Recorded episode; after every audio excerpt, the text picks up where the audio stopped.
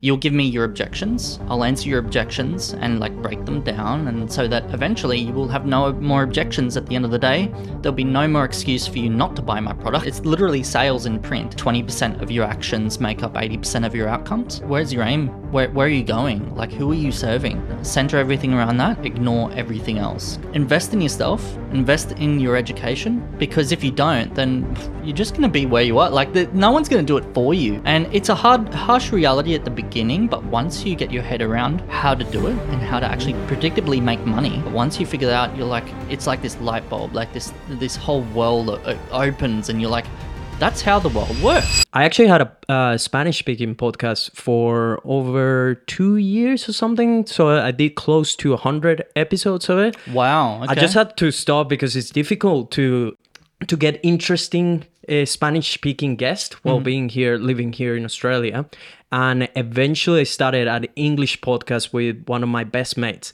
But it's hard because he has a nine to five, you know. So eventually we wanted to get guests on board, but it's difficult because now you have to handle his schedule with my schedule, which I'm it's the most flexible one because I work for myself, but then also the guest schedule, you know. So it's quite difficult, and yeah, eventually we we just stopped but I miss podcasting mm. so much, and that's why we're here. Because this is a new project. I, am gonna be honest with you. There's still not even a name for the podcast. Wow. Okay. Yeah. So there, there's nothing. And like I said to you when you first got in, this is not even like the final look for the set or it's just, anything. It's the box. I'm just I'm literally just doing, just doing and I want this to be some sort of inspiration for for creative entrepreneurs and people out there that you just need to get started. You just need to do and eliminate any friction that you have between you and the thing that you want to be doing. Because I, I, I feel like I have almost a mission now that I have to share the stories and the knowledge of of the cool people I've had the fortune to meet in the past years. You know, and first it was like, oh, my English is not that good, all this stuff. Like I, I, I was scared to just making excuses to do it. Now to me, it's more like these days, like just do it. You know, like get, get started and then you make adjustments along the way. So hmm. basically you are the first guest, yeah. and there's not even a, a name for the podcast so far.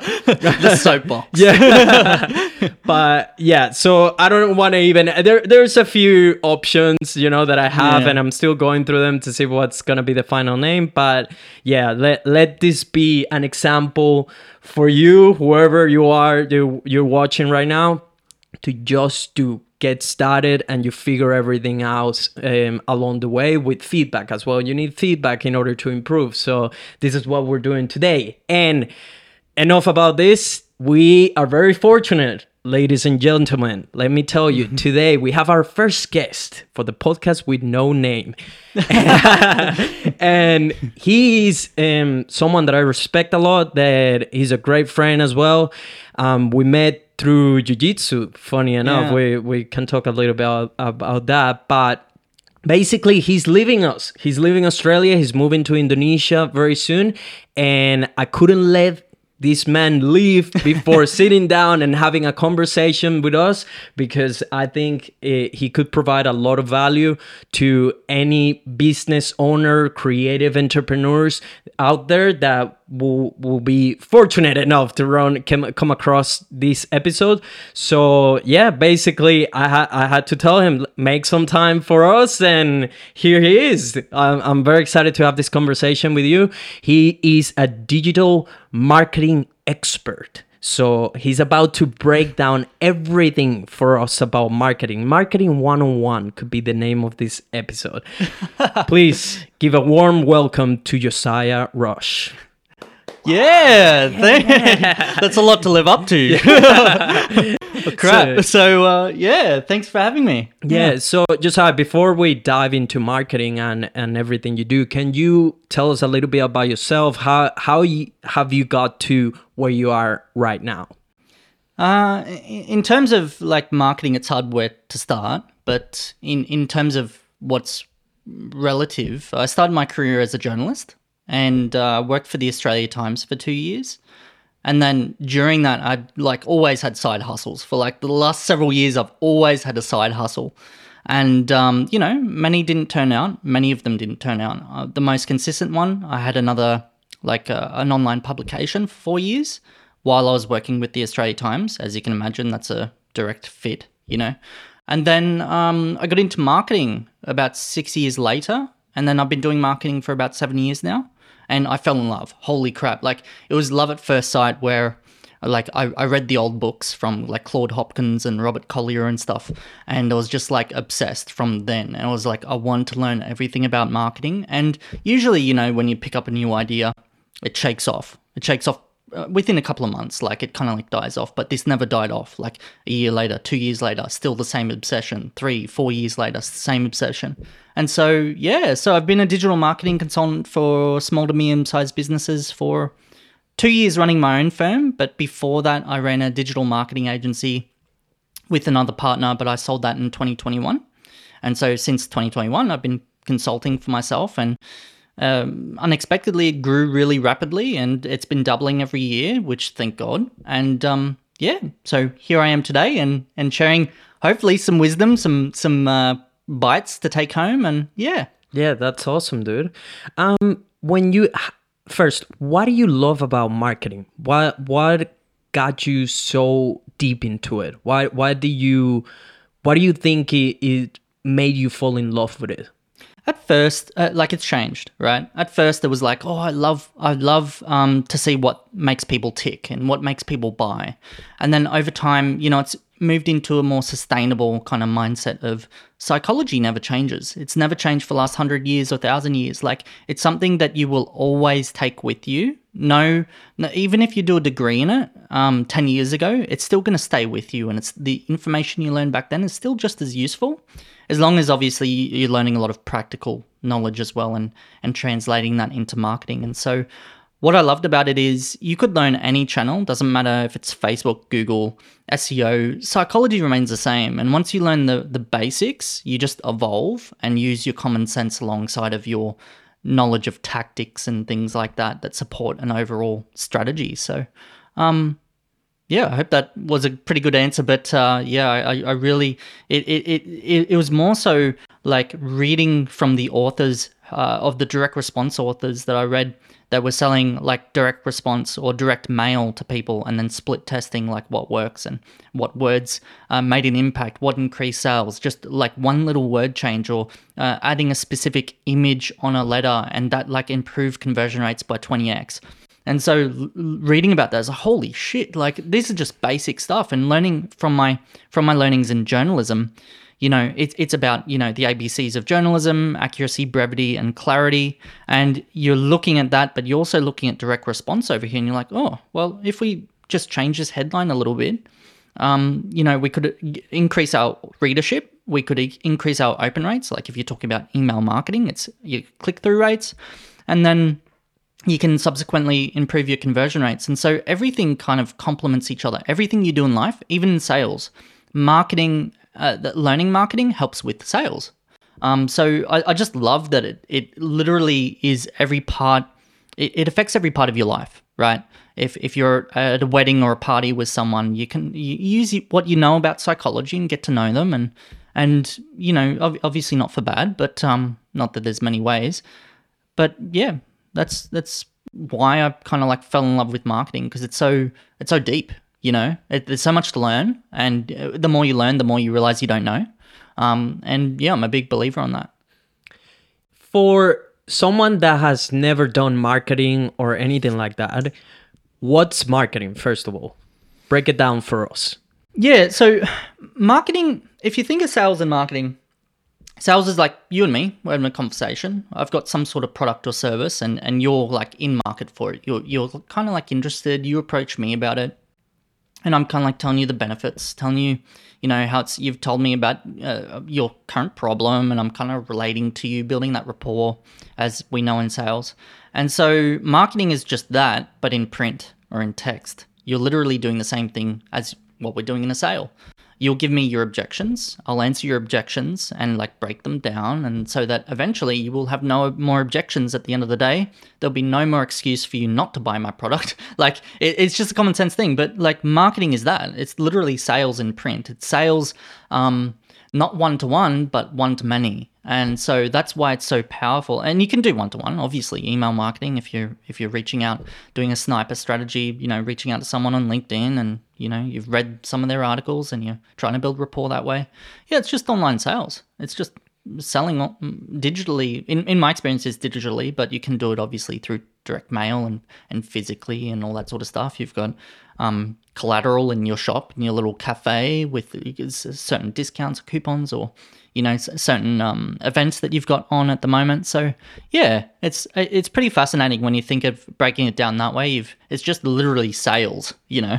That's a great breakdown of what's marketing because it, it's literally just making me think a lot even on my own website you know that yeah. i know it needs to be updated and all these things but now hearing that it makes it even easier for me to know what are what are some of the things that I need to fix, you know?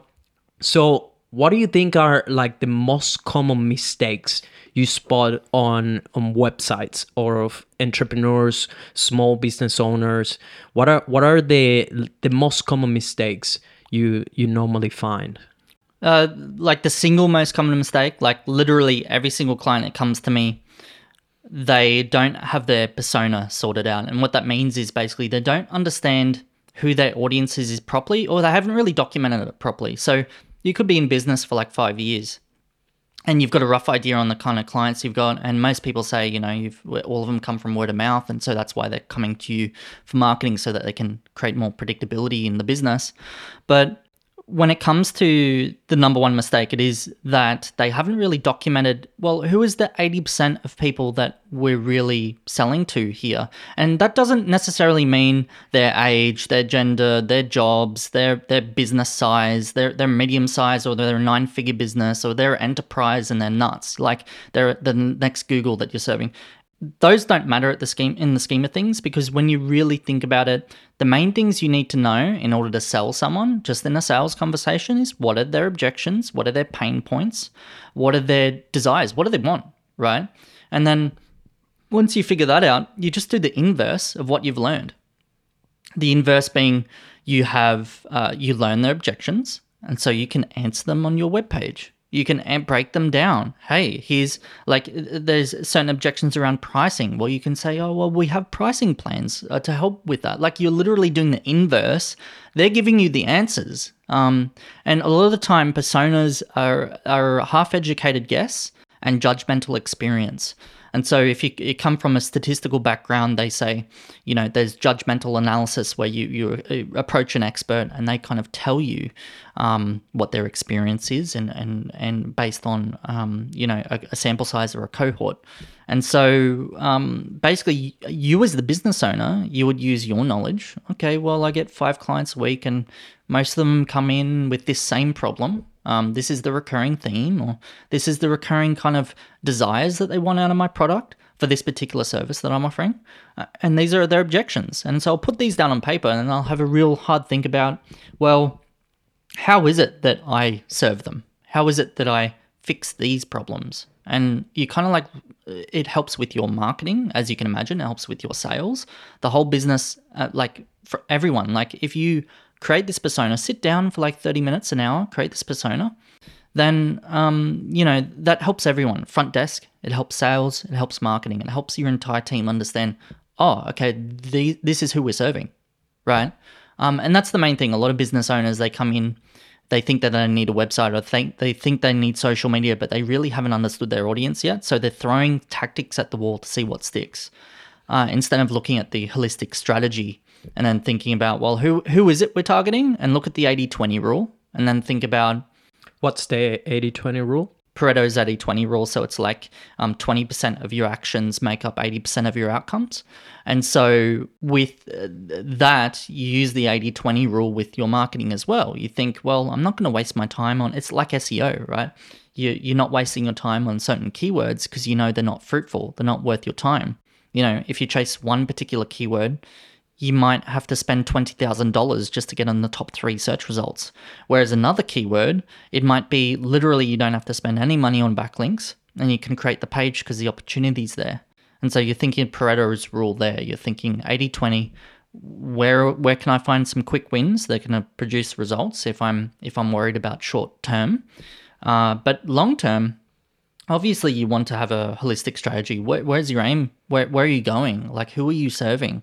And then center everything around that, ignore everything else. Because obviously, like, as you know, running a business, um, especially when you start out, you you like the shiny things. We all do. We like new things. We like um, you know, a customer came in for a certain add-on and we're like, oh, we should make that a main service now because they came in for the add-on. We should serve this. And it's just like you get so distracted. So everyone, everyone, like I'm, I've done a, a lot, right? Um, I've been there, and that's why I can say from experience, we we kind of like all do this where we get distracted by those shiny things. Yeah. Um, and so because you start thinking as well, like, oh, this will make X amount of extra money on top yeah. of it and stuff. So you're like, yeah, we can do that. Yeah. So you start like coming out of your specialty as well. Yeah. So yeah, that's very interesting because uh, like you don't sit down to think about it, but it has happened to to me as well. You know, many times where I've had a client that maybe comes, you know, for videos, but then eventually they're like, "Oh, can you can you also take charge of our social media yeah, accounts and that stuff?" Yeah. And you're like, "Well, mm, I could make money. Yeah, I could make some extra money and whatever." And then you you kind of just go through that like that because they're paying you already a bunch of money and you're like oh well if you let me take take charge of your social media accounts it would only cost you x. But then when you start doing it you're like fuck me why did i do this? You know this is boring first of all. It's not what i like doing. Mm. I, it's not my specialty so it takes me longer for me to do to do it that it will take to someone that specializes on this.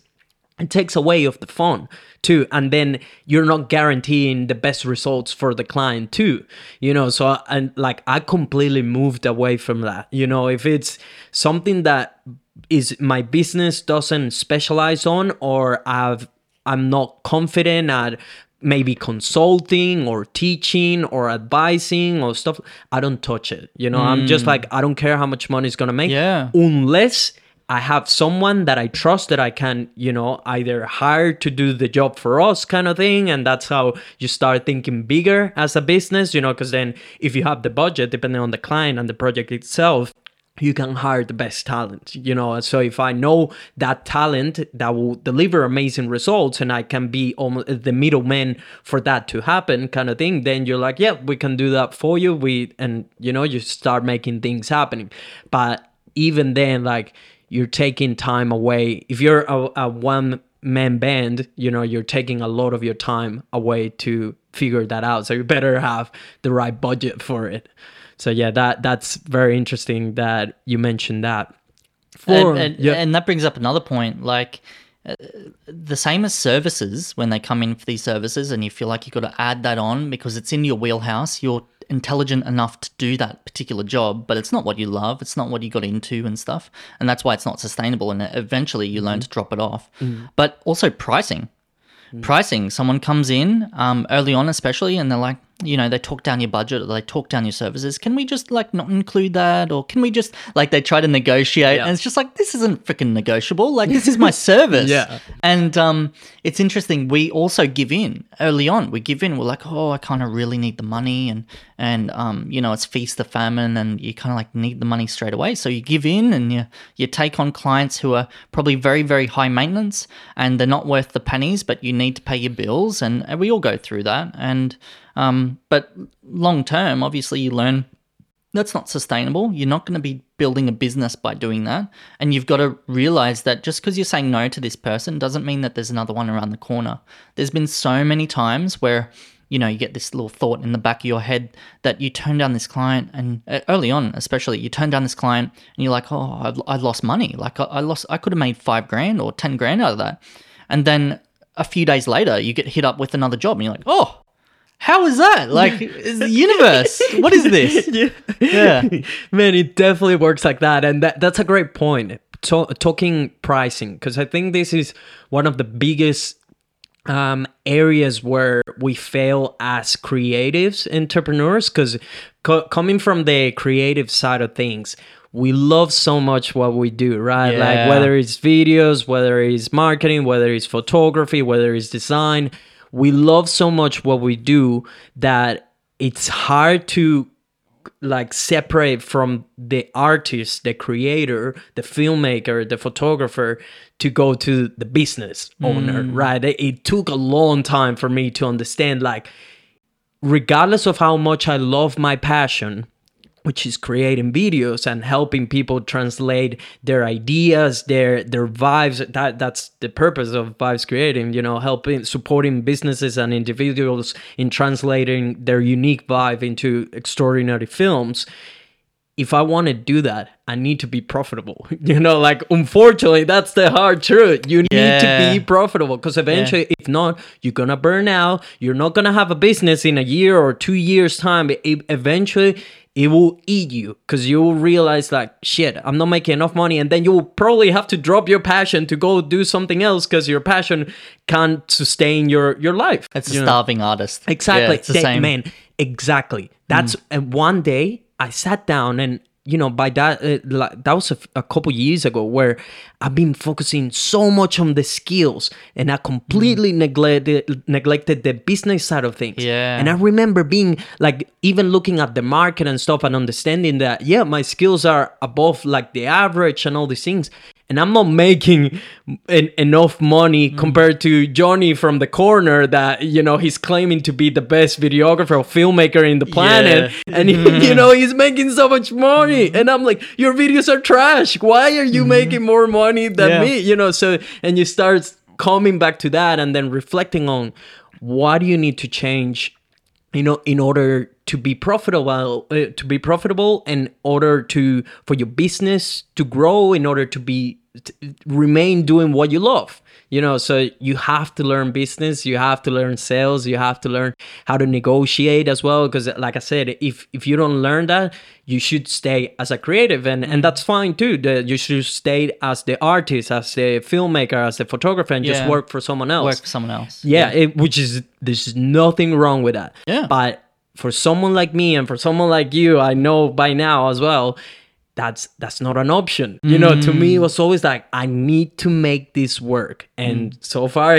things are working out, but because you know I had to put the fire on me like how am I gonna I need to solve this problem why am I not making enough money? Why am I not reaching the right clients? You know, what am I missing? What's happening? Because it's not the skills. I can see around me, like in the market and all the stuff, that my skills are, uh, uh, you might not be the best of the best, but you're way above average. So you should be making a living if people below you with, be- that have less your their skills are are lower than yours are making more money. You should be making more money than them. You should be more profitable.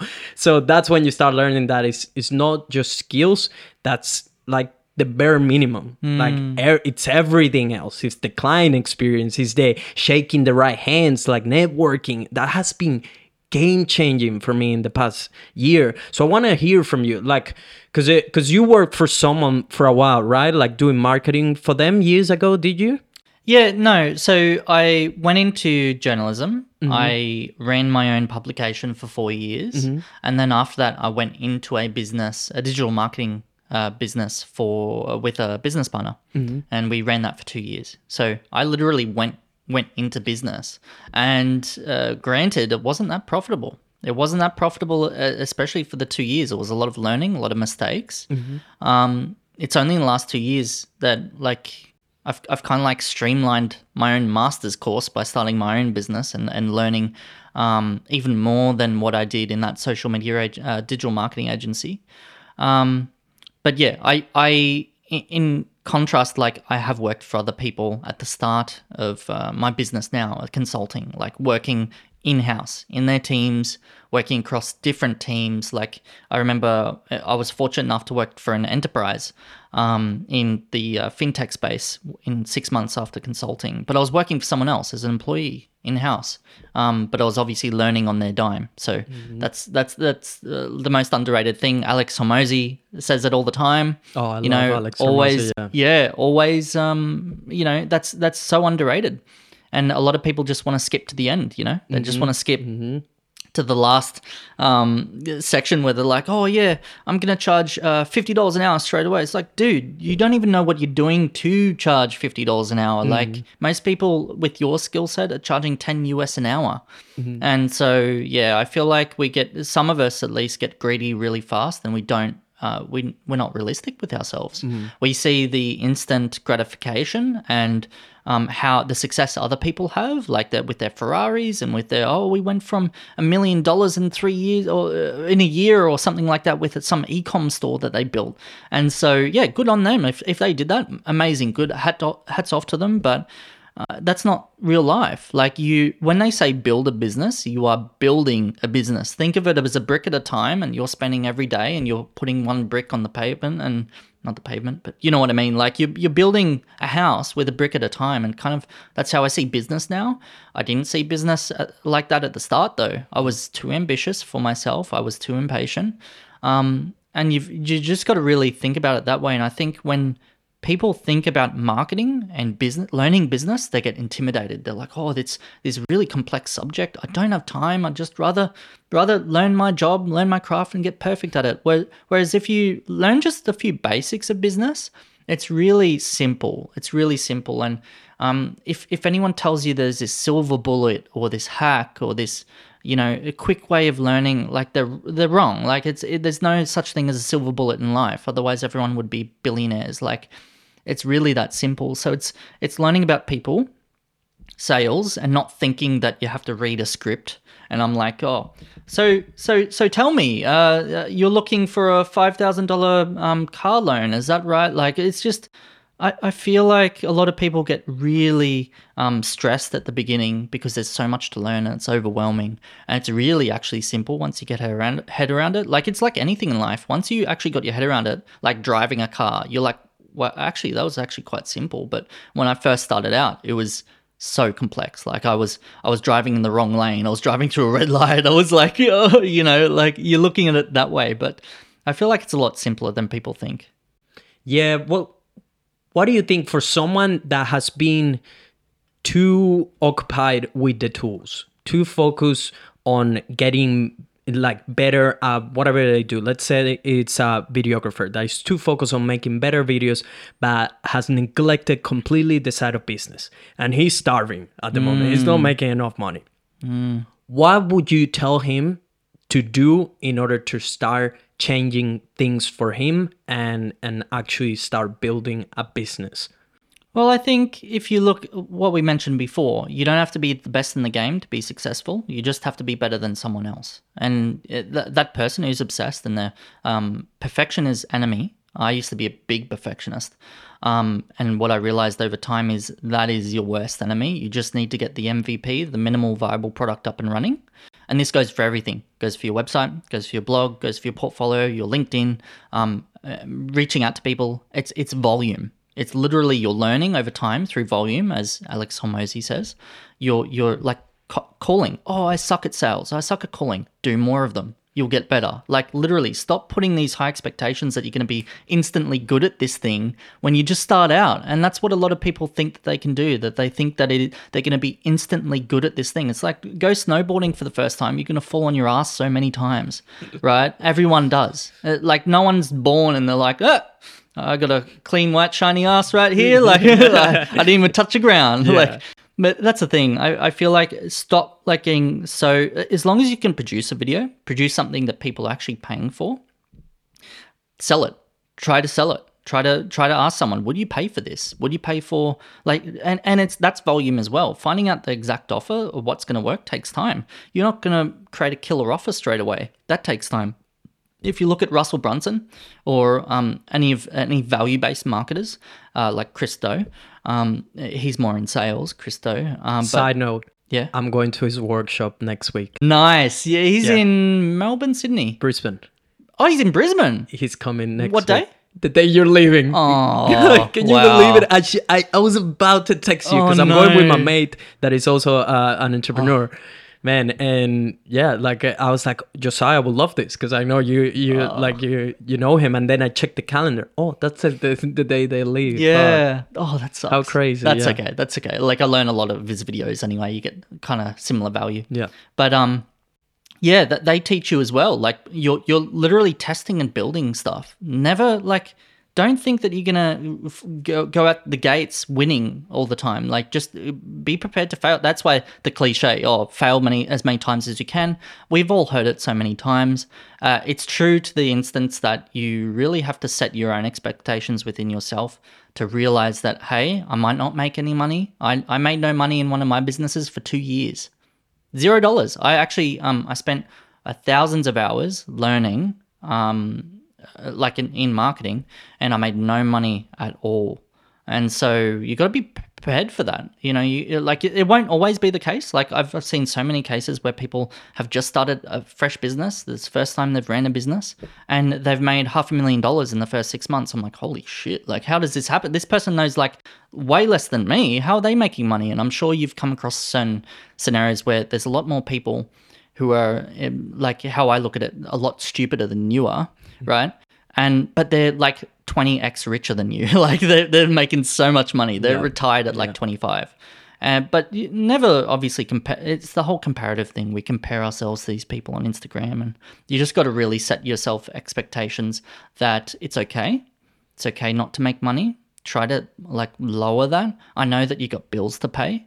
Uh, we've all got bills to pay. Just do what you need to do to get the bills to pay but come in with the expectation that you're not going to be rich in a month you know just just try to love the process gary vee says this all the time um, and i think it is cliche to a degree but you do you've got to love the work Alex Hormozi says love the hard work um, and it's true like you've got to love p- pick something that you love doing find a, a realistic way of doing it like for example when i first started with the Australia Times, I loved video games.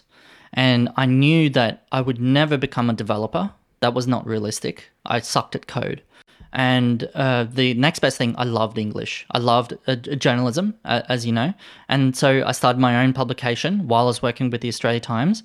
Um, and I went into the gaming industry from there because I loved it. It was a passion. But the only realistic way of getting into that industry was to pick a profession that I could actually enter into um, that could make money, which was a journalist at the time um, because I was good with words. And that's how I could enter into that industry. So you've got to pivot. Um, I've been following Adam Enfroy. Enfroy, yeah, uh, lately, and he's good at, uh, with his messaging with pivoting. You've got to learn to pivot in as many areas as possible, and don't always get stuck on something. You know, like that's a a human flaw we have when we've spent so much time on something. It's hard to let it go. Um, it's like relationships. You've been in a relationship for 10 years, it's very hard to let it go, even though you know it's toxic. And it's like n- not good for your life. And so we have that trait, and it's kind of like learning to let go and learning to pivot when you need to. But I guess the hardest thing is identifying when you actually do need to. So to answer your question, it's really drop the tools, try to sell something. Um, the founder of AppSumo, he does this all the time. He says that uh, like most experienced investors uh, and business owners, they don't even build the product anymore to begin with. They try to sell something that doesn't even exist first to see if it's got market validation. And so they they actually like come up with this product. Hey, they they call up a few people, uh, and they're not all friends, by the way. They call up people who've who've got money or like just acquaintances here and there. Hey, would you kind of like pay for this service? Um, and try to get actual money in the bank. Try to actually see if it's got market validation. Because if it's got no validation, you're going off with an idea or a dream that's kind of there's no search volume behind it the the the keywords or the niche is way too niche and no one's even no one even knows about this product it's early on the bell curve it's not even mainstream yet no one knows about it and so it's only early adopters who know about it um, so it's really uh, setting those expectations with yourself. Try to sell the product first. Drop the tools. You're good enough. Like you know what you're doing. You're good enough. Sell something. A lot of people are happy with um, very basic videos. By the way, they're willing to pay it. If you went on Fiverr, I'm not suggesting go on Fiverr. Worst platform um, in terms of uh, listing your own services. Um, but I recommend try to sell the service first. And it's hard, but it's volume. Like reach out to people. Quality. Don't don't create this blank email template. Hey, name, I saw that you're blah blah blah. Can you like? There's nothing personal about that, and people are smart. They read straight through your bullshit, and then um, you know, it doesn't get the cut through that you want, right? So take your time, learn about the person. I know that um, the first few kind of uh, emails that you get, you won't get any responses, and that's fine. That's normal. That's what follow up is for. That's what all this stuff. Follow up is very important. Um, but yeah, that's what I would suggest. Like it's it's as simple as that. It's because we all get on the tools and then we don't end up starting sales at all because we're like, oh, you know, I got to have sales perfect. I've got to know exactly what I've got to say. I've got to have the script. I've got to know which platforms to sell. I've got to know which which which um uh, ad platforms to go on. And you think that you got to get everything perfect, and that's when we come back uh, full circle to perfection is your enemy. Um, and you've just got to move past that. Minimal viable product. Just get get something out there and build it one brick at a time. Yeah you com- you completely nailed it as well with, with what you were saying before that you got to be prepared to fail. You Mm. got to be prepared to go to that place where you're you look at your bank account and you might have like 50 bucks. I, I Mm. Have a screenshot of well, one of the few times because this has happened maybe I think off top of my head maybe three times Mm. where I was so low in money Mm. that I had no money for rent for next week. Like I literally look at my bank I've account. been there. Yeah. 50 bucks, Mm. 54 something, I think it was. I have the screenshot on my phone. And no idea where the next job was coming from. And no support from no family. support because Yeah. my family is from Venezuela. They, they, you know, they're not making enough money to support me here. All Mm. this stuff. No, no, no one that I, I would, my pride wouldn't let me go to someone and be like, "Can I borrow, you know, a thousand dollars or whatever?" Like I had no idea, but I had to make it work, and I made it. Like it, you know, it's it's almost like the universe starts playing with you if you stay long enough. If you stay long enough in a game, but not wishing, not just dreaming, but doing. You know, it's not like I was just expecting something to fall on my lap. Like I, I I went to work. I went to hunt. You know, I was like, what can I do? What can I? You know, I'll start putting stories that I'm in on Instagram that I that I'm working. I will start. You know, I will mm. continue my YouTube channel. I will reach out to someone. I will do, and then eventually, like maybe the day before the paying rent and all this stuff, something will happen. Man, it was crazy, Yeah. and it has happened every single time. I Hmm. think there's no way out. I'm I'm about to give up. Like my brain is already telling me, like, dude, it's not worth it. Let's just go for a job. Let's just go back to hospitality and all this stuff. Like, just just go work for someone. You know, at this stage, someone will hire you to do videos, or even you know, like offer that you. Man, getting a job is that is is not that hard. Like honestly, going working for someone is not really that hard. If you're a nice person, if you're smiling, if you Mm. get the job done, whatever they need, you get it done. Even if you don't have the skills, but you show that you're willing to learn and that you will find a way to get things done, you will get hired. It, like it, it took me not very long to understand that it's not hard. It's actually hard to find people like that, and it's not hard to be those people. Yeah. you know, Yeah. it's, it's really not that hard to get hired. Hard is what going and start everything by yourself. Like being an entrepreneur has been the hardest thing I've done in my life, other than you know the, being an immigrant. You know, mm. on the other side of the world. So if you want a job, if you if you want to not be an entrepreneur, that that's the easy path. Like honestly, almost anyone can do it. Yeah, you- I can get a job uh, practically anywhere. Get just work for one person, get one salary, be limited obviously financially. Yeah, yeah. Um, you will have a ceiling. Yeah, you know that, and, that, that- ceiling's so low. Like you're not even breaking the 150k mark, 100k mark, and really, when you're making 150k a year, you start to realize, oh, life is suddenly better. I can afford these restaurants. I can, I can afford to, you know, have a nice car. I can afford to. Not that I, I don't really care about cars, by the way. Um, but like you can afford these stuff that you would at the beginning of your life when you grew up with people who were in poverty poverty and that mindset and they're like oh it's too expensive or it's too they always like have these connotations around money which are negative. Um, especially uh, uh, they're at restaurants and like oh oh this is way too expensive. And you start to realize that um, you know that's all that actually affects you long term how you think about money and your possibilities. You don't realize that these these guys over here making 30 million dollars a day and you're you're you're over here making what? How many how like what two hundred dollars one hundred fifty dollars a day if that um in your normal job? And and um it's a whole different life. You know you struggle paycheck to paycheck. Most of this country lives paycheck to paycheck. Um but it's actually like so it's an investment in yourself. To, to be an entrepreneur or, or to to start a business that you actually love and, and learn about it invest in yourself invest in your education um, because if you don't, then you're just going to be where you are. Like the, no one's going to do it for you, and it's a hard, harsh reality at the beginning. But once you get your head around h- how to do it and how to actually predicted, predictably make money, which is a hard thing to get your head around. You do need to learn marketing and sales, but once you figure that out, you're like, it's like this light bulb, like this this whole world opens, and you're like, that's how the world works. That's interesting, you know. Yeah. So that's one of the things that, um, you know, uh, I, I feel like the whole grind and all that sort of stuff, it's unhealthy to a degree, but you do need to at least put the hours in, especially at this Yeah. beginning. Do it focused though, because we can all get distracted by, okay, I've got to learn social media marketing. I've got to learn this now. I've got to learn this now. And we all do it, but do something that you, you, you like and you will pivot. You will pivot into, I started in social media. I learned that I didn't like social media. Um, like I'm certified in Facebook. I ran Facebook ads for people. I did not like it. I found Google. I fell in love. Like I was like, this is what I've been looking for. I hate interruption marketing. I hate interrupting people. I'd rather help them when they're searching for my services most. Like, and and that's what I love about like what I'm doing in marketing versus Facebook and Instagram and and uh, influencer marketing and all that sort of stuff because I don't delve into those.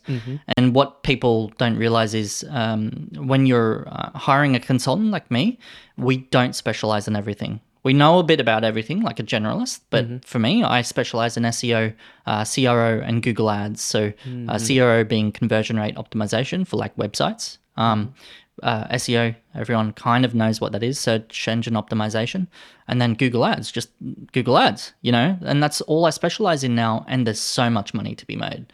Like, holy crap, there's so much money to be made. And a lot of us also get like caught up on oh i can't have that competitor over there is uh, can't have that client or you know um, they're afraid to mention competitors and they're afraid to share with others and have referral sources. And really the market's bigger than you. You can't even like me myself i couldn't handle more than 10 clients a week. Like i could not. Like i, I can't physically do that um, at the moment like where the growth is.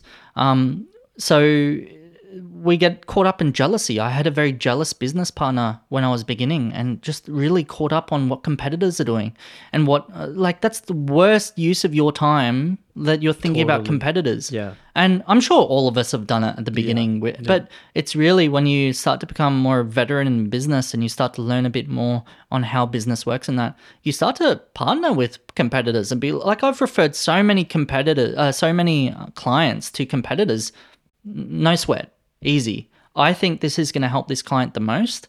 This is way too big for me. I've seen a million dollar business get sold, and I've uh, sorry business. I've seen a million dollar website get built, um, and I can't build a million dollar website. What does that even look like? You know, it's a huge listing platform, and so uh, you know you refer that off to other people who can handle that because you're only going to do the client a disservice you're not going to be able to fulfill their expectations. They're going to give you a bad review, um, and you're not going to be very well known in the marketplace. And you'll probably like when you get a bad review, most of us are like, "Oh crap, I've got to get rid of that," you know.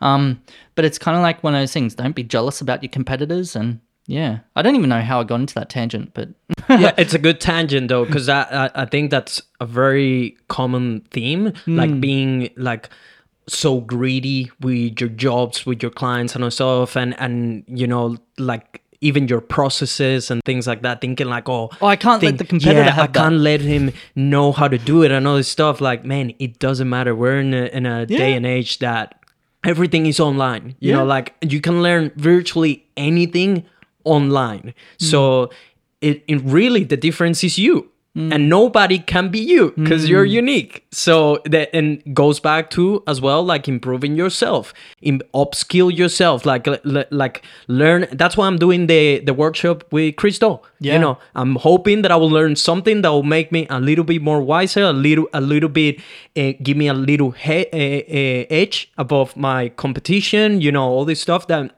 maybe something that will fast track my way to financial freedom because that's my ultimate goal.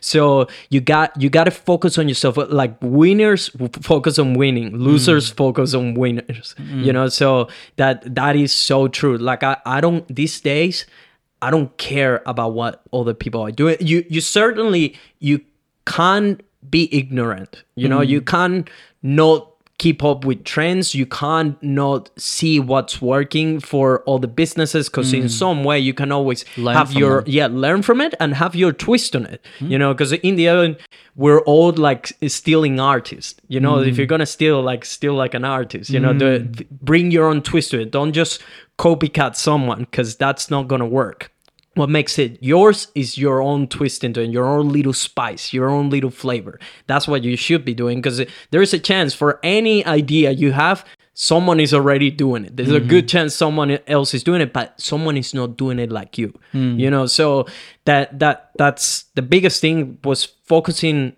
on myself. That that has helped with my, being an entrepreneur, being a business owner, getting out of the poor mindset that you were talking about as well because coming from my country like we're like the mindset is very limiting in terms of what we could achieve and all this stuff.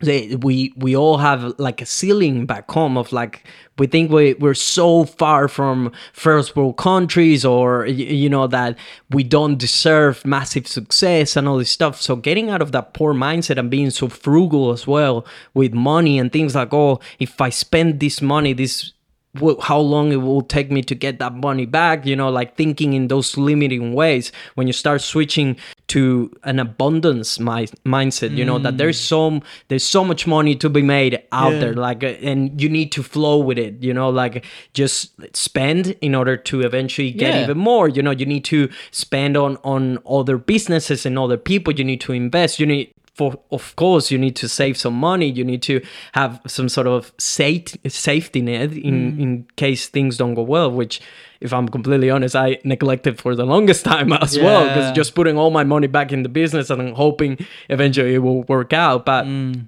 yeah like and transferring that abundance mindset to things like clients as well. Like it, what you were just talking of like you know being being confident that you can refer a client. The client will respect you more. If you mm. come to them you're like you know what? I can't offer the service to you, but I know someone that it's very good at that specific thing and will get it done. In a way, you're like, oh, I'm losing the money or the opportunity to make the money and whatever, and you think like that client will never come back to you. That client will refer you to other people because he trusts you. You instantly earn so much trust out of that conversation because he's like, well, like this guy just referred me to someone, but I know now what what's his specialty. So if I ever need any like video related work, I was I'm the first person that's gonna pop up. Or if they hear someone telling like, "Oh, I desperately need to find someone that makes videos," he's like, "You know what? I have the guy." And Nelson, you know, he referred me to someone great to do marketing. You know, he he's very honest. He's super trustworthy. And uh, man, you never know how it will come back to you, and it might take a little long, but it will. Like it, it always worked out that way when you start losing that you know poor mindset of like, oh, I have to keep my client. I have to not refer. I have to. You have to keep it flowing. You have to think on abundance mindset. That that has been game changing.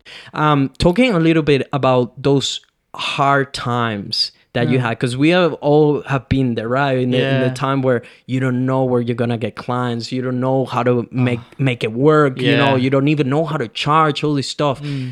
What go trying to going back to those difficult times in your own journey and that's the other thing because the journey for everyone is different. That's why you also need to be prepared you know to things not working out the way you expect them to work for a while. Because for some people they might become millionaires in in six months like you were saying or you know in a year. But sometimes it might take 10 years. Hmm. Sometimes it might take even more. That's why you need to be prepared for it. And ideally love what you do or fall in love with the process of it you know love uh, fall in love with the hard work That's what well. matters. Like Yeah. otherwise, you'll you'll die early because you set these unrealistic expectations, Mm-hmm. uh, and you get stressed out, and uh, you start to realize uh, at the end of life that actually all of that didn't matter. You know, the Mm-hmm. things that mattered. I I neglected my spouse. I neglected Mm-hmm. um, my family. Like, and it's kind of one of those things. But yeah, go on. What's your what's your yeah question? so what how did you get out of those difficult times like how do you find the because i think a lot of people hit the when they hit the wall and you will eventually as an entrepreneur you will mm. hit that wall you will come to the dip as seth godin talks about it and a lot of people quit before it like finding what's mm. their true true potential or finding the solution for the the obstacles, the mm. problems that they're currently having. What was what was your mindset? How do you overcome those moments because it's not very easy like we talk about it right now and we can laugh like oh i have 50 bucks in my bank account or whatever and you know I, could, I didn't know how to pay rent We weren't laughing yeah, then. but, but we were not laughing then Yeah. i was crying man some days i remember looking back just being looking at the ceiling crying Like, what am I gonna do? like do? what the Like, fuck am i doing yeah. Mm. am i gonna do you know like so what what got you out of those circumstances Well, uh, obviously, um, right place, right time, all that kind of stuff. But what I started to realize is um, I, I hate the mentality where people say just quit your job and, and do what you love. It's so unrealistic. So, in those instances, like I went back to a normal job. Right, I, I tried to find anything. I applied for everything. Like every day, I, I applied for like forty jobs. I, I did get a job, and um, I just set myself realistic expectations that hey, it's okay to be in a job. I know my goal and I know where I'm going to go. Um, and it's okay to go back. Like you might have made up enough money and do what you love, and then that might tank and you might not get to where you be. It's okay to go back. You're not starting from scratch. You've learned so much and you're going back to a normal job. And in those those times, um, I was fortunate. Like it was one of those times where you know you're so stressed out that you could have made money on that client, and you don't know when your next paycheck's going to be. You don't even know how you're going to pay rent.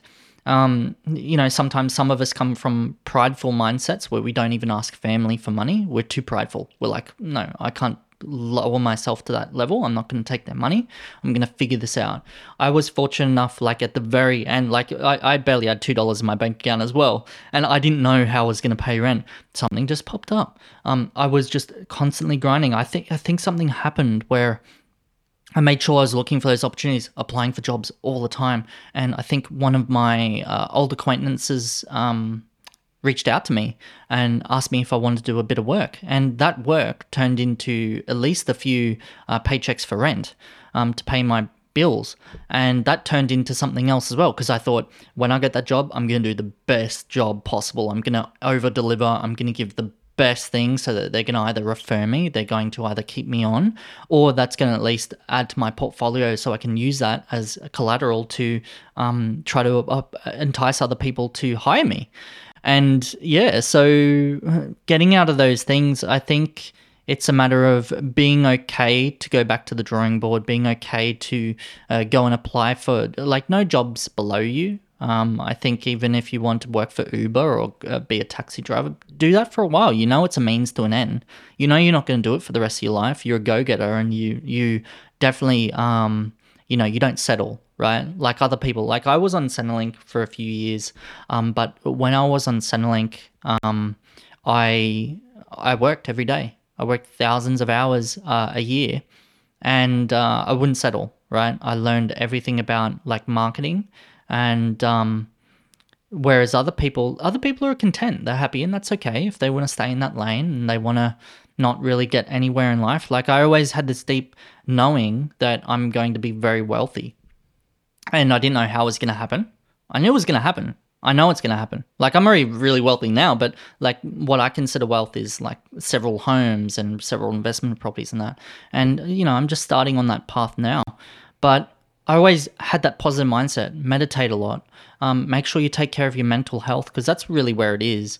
And um, getting a job takes the pressure off because the pressure is the killer. The pressure is what makes you stressed and think that you're going to be homeless. Um, and so it's good to maybe just get into a normal job and take that pressure off because everyone smells um, desperation in a sales call when you've got desperation on you, you people sniff it, people smell it. Like it, it, they not literally smell it, but like they they kind of sense that you need the money, and that makes you less attractive. It's like in the dating game, if you really just want to get in bed with that person, you like they can they can kind of tell and like, oh geez, this person's a bit sleazy, like much. just way too much, and so it's it's kind of like you've got to play around with that mindset and knowing that um, don't be desperate if I'm receiving pressure now and don't know when my next paycheck is going to be, look for a job first or try to get in sales, but knowing that you might not get a sale because you're, you're being desperate. Otherwise, try to switch off the desperation, knowing in yourself, meditate a lot,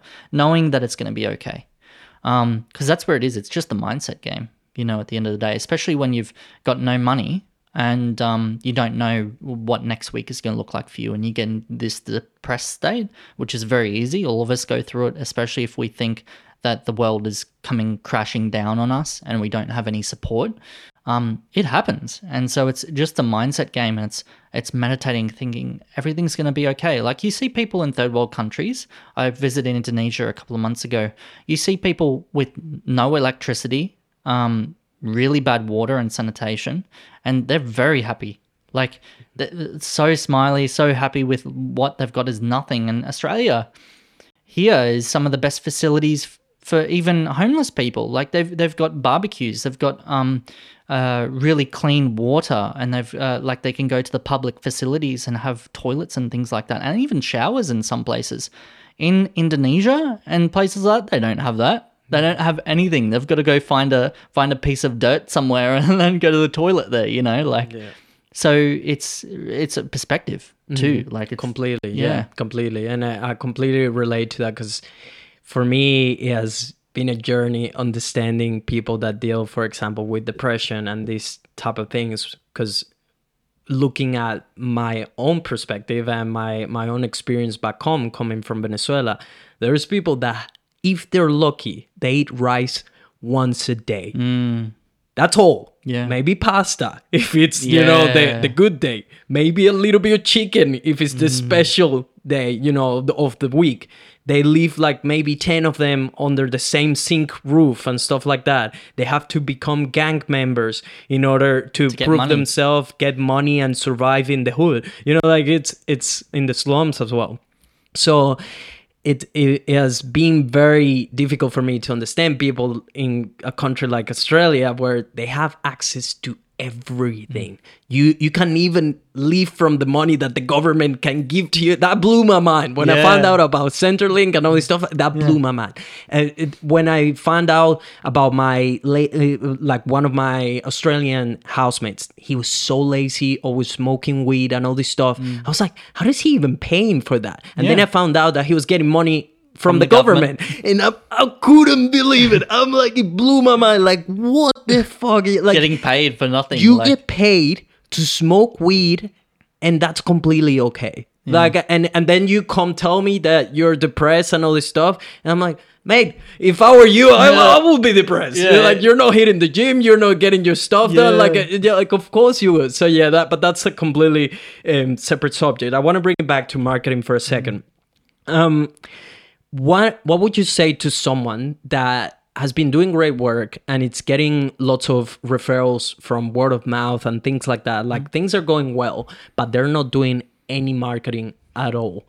What would you say to someone like that that is living from all pr- purely from referrals and people that are, uh, uh, have come through word of mouth? Yeah, well, I get I get this probably ten times a week, um, where people come to me in different sectors like the NDIS or healthcare and stuff, and they say, well, majority of it's word of mouth. Like I'll get dental clinics coming to me, or I'll get doctors, and they say all of it's word of mouth. Um, and uh, we've been running the business that way for five years successfully.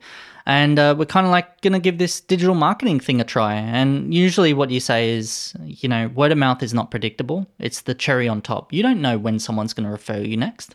You don't. Uh, you, there's no predictability measure for that. You don't know on this spreadsheet over here that we're going to get at least seven referrals this week. Like you don't know when the referrals are coming, and so digital marketing is really trying to create predictability in the business where eventually the word of mouth, depending on the niche, the word of mouth is the cherry on top really that it's it's that simple and so when you get into digital marketing really you've got to focus on the numbers because it's a lot of uh, uh, science as well as um, art in in that sense. And so you're trying to work out how much does it cost per lead or how much does it cost um, per sale?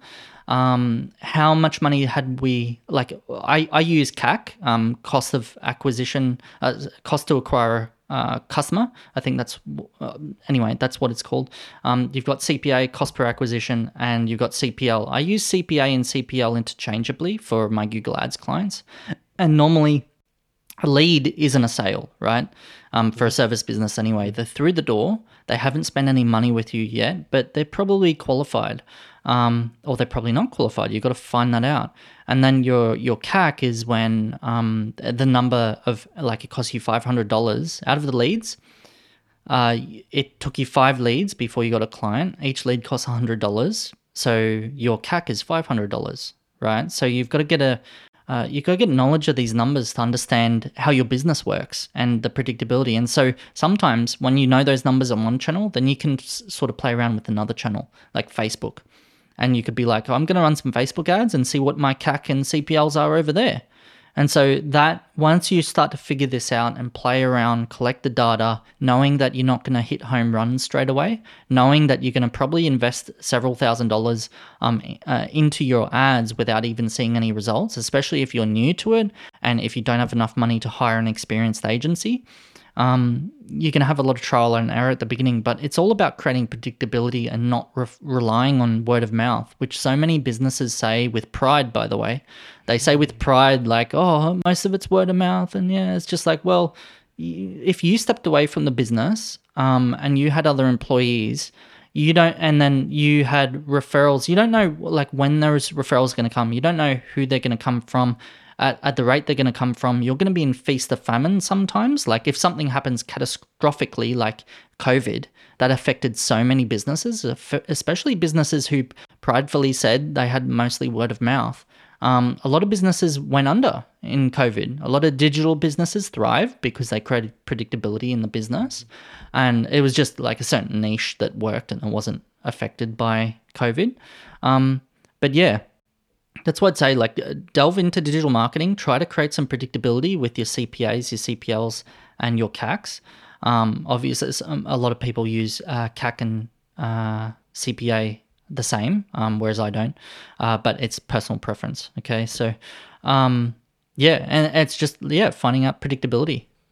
What would you say to someone? Because obviously this costs a, a, fair bit of money. So yeah. if someone is not at that stage where they can invest money into their marketing and or hire someone like you, for example, or an agency, what would you suggest them to do with the current situation? They are not doing any marketing at all. They don't have budget for it. What advice would you give to them to get started with and to delve into some marketing? Yeah, it's a good question because um, a lot of people they will think, okay, go do marketing. I'll put up a few Instagram posts. I'll put up a few Facebook posts. I'll do that for a couple of weeks. Oh, why aren't I getting any people like buying from me? Why isn't this working? And it's kind of uh, people think that there's that silver bullet or that shortcut that they can go through.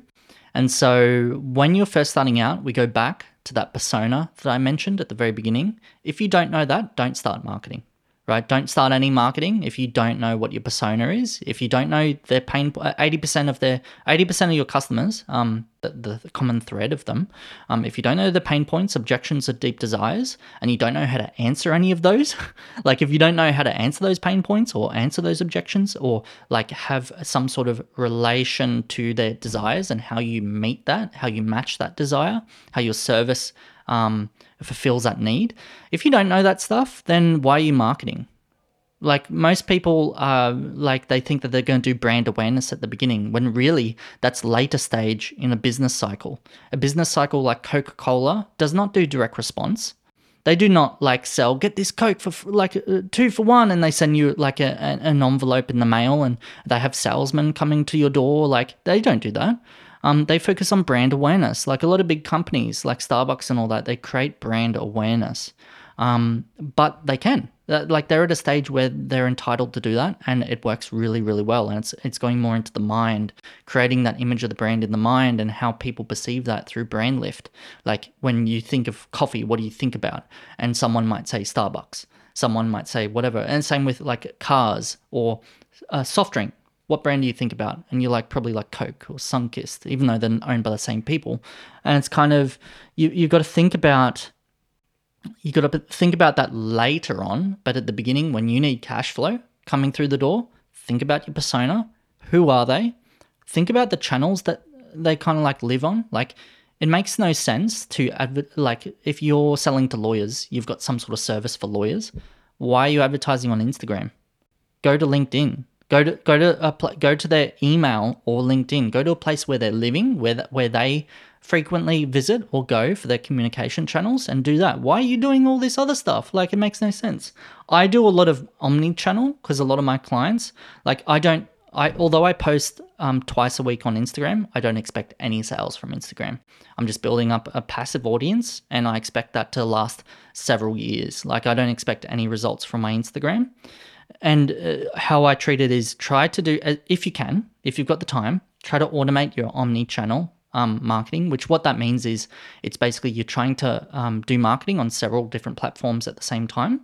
So you might have a social media scheduling automation tool that where you can like for me i schedule um i spend a day and i schedule three months in advance and the posts are just automatically happening across my channels where i know my audience are so my audience are on instagram um, but they don't really buy from there. My I get a lot of leads through LinkedIn, um, and I post on LinkedIn. I post on Twitter, and Twitter is very uh, popular in America, and I've got a lot of American clients, and so I post on these these three automatically, I'm fortunate enough never to have to have uh, to do Google Ads for my own business. Even though I sell it and I do it for clients, I've never had to do it because I'm good at SEO. So about 70% of my clients come from SEO, but I started my SEO knowing I wasn't going to make any leads or money at the beginning from my SEO efforts for at least eight months. Um, and that turned out to be it. It became a snowball effect after eight months, eight, eight, yeah, about eight months. And I started to get passive leads coming through the website because I was learning SEO, I was doing that passively, I was doing all these things passively. I started getting people noticing me.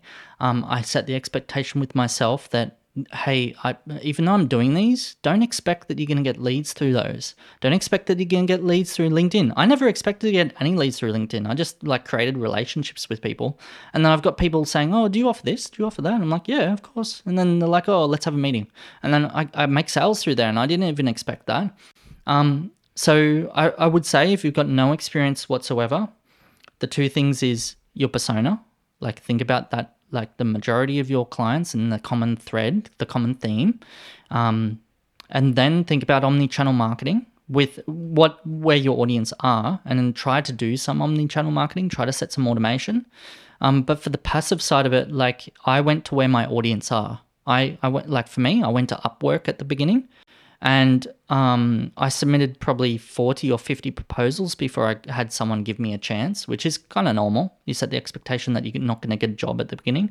And then the snowball effect happened. I over delivered. I had five star reviews coming through. It's all about trust and perception. I had to create that trust, I had to create that perception of trust um, on my website. And then I've, uh, that I was established and I could be trustworthy with your money because I'm basically a money manager. I manage people's money for them, trying to get them a return on investment and it makes way more than the stock market does. I make a freaking killing um, with the money that I manage, comparison to if you were to put that money into the stock market or into, uh, let's say, real estate. If you're putting the same money into real estate, and and um, you didn't do market, you could have made like 20x more on your marketing and building your business up than if you were to buy a million dollar home, um, paying that off over time, um, trying to get the residual income coming through, depending on your strategy, because there's a lot of strategies with real estate. But let, let's make it basic.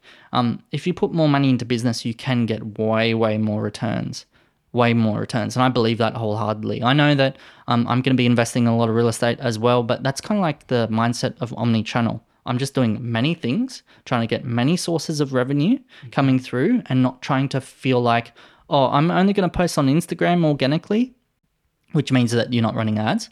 I'm only going to do that and I'm going to expect some sales coming through. It's not realistic.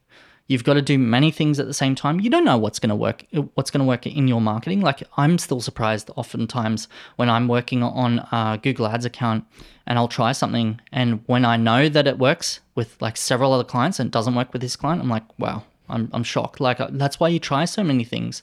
It's split testing, it's trial and error. And when you start to realize that in marketing, you start to realize that's the same in business.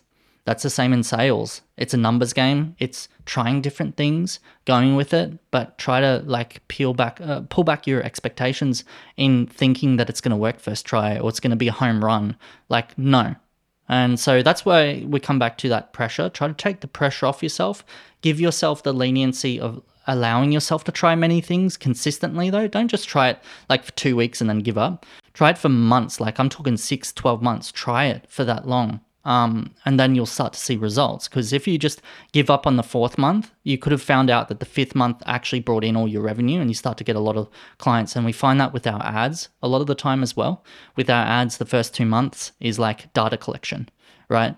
But a lot of people running their Google ads at the beginning, they think that they're going to get a direct return on investment in the first two weeks, which is not the case at all. And so um, it's really expectation what it, so that's the advice for someone that can't afford to do uh, to hire someone like you for example to yeah. do marketing. Now let's go to someone that is it's ready to buy.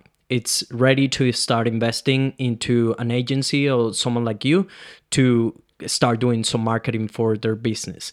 How do you find the right person of the right agency? Because for uh, speaking from my own like uh, experience at the moment is that it, um, there's a bunch of ads co- that I'm coming across that they all claim will help your video business make twenty thousand dollars a month, yeah. guaranteed. Like so you just have to pay us five thousand US dollars and we will help you. You know, like mm. and and it keeps happening. It's Everyone's so claiming that they're the best of it, that they're experts, that they will get you results guaranteed. Ten thousand dollars a month guarantee for your video business and all this stuff.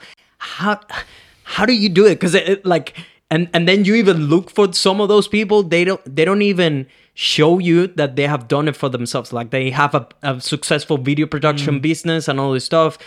So how do you find the right people? How do you you navigate all the bullshit that is right now online? Well, uh, like I'm a consultant, so I would recommend seeing a consultant first, and maybe forking out like hundred dollars, have a half an hour, half hour consult, and then list all the questions you have. Obviously, visit that consultant's website, read up on how trustworthy they seem to be and the results that they've produced that they seem to know what they're talking about. Not this fly by night consultant that took a little guru course for $500 and then starts to call themselves an expert.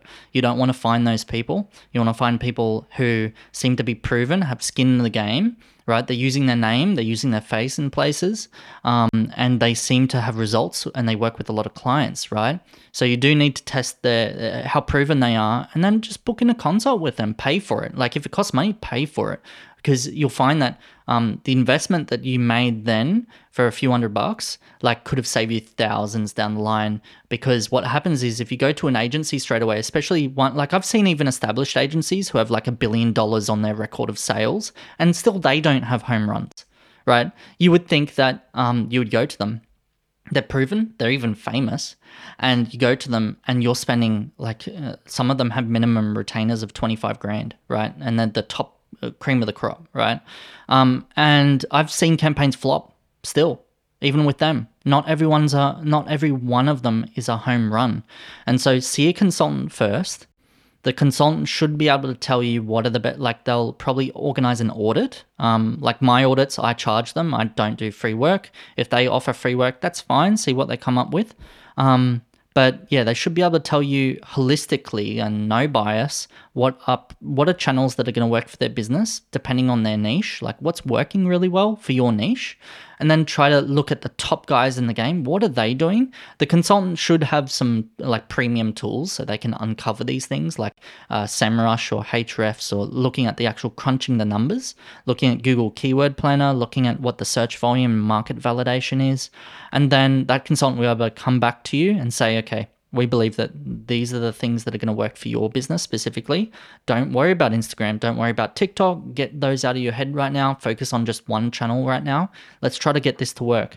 Um, now, that obviously contradicts the whole omni channel um, discussion with uh, do many things at once. When you're actually ready to invest a lot of money, you should be focusing on one thing, right? When I talk about omni channel, I think organically, not when you're spending lots of money. Um, like I'm not saying that you should uh, spend money in Instagram, spend money in uh, Twitter, spend money in TikTok. I'm not saying that. I'm saying run posts automatically. Um, it's free, right? Once you just have the tools, like the scheduling tools, um, posting is free. You just come up with the content. It's time. Um, but when you've got money to have skin in the game and you want to invest, stick with at least one channel to begin with. Um, and and just pick a channel. My recommendation, uh, if you think about it, I use the uh, tofu, mofu, and bofu uh, funnel strategy. So what that means is at the top of funnel, which is tofu, uh, that is usually people who aren't really problem aware. They're not really ready to know that they've got a problem uh, related to your service. They don't know they've got a problem.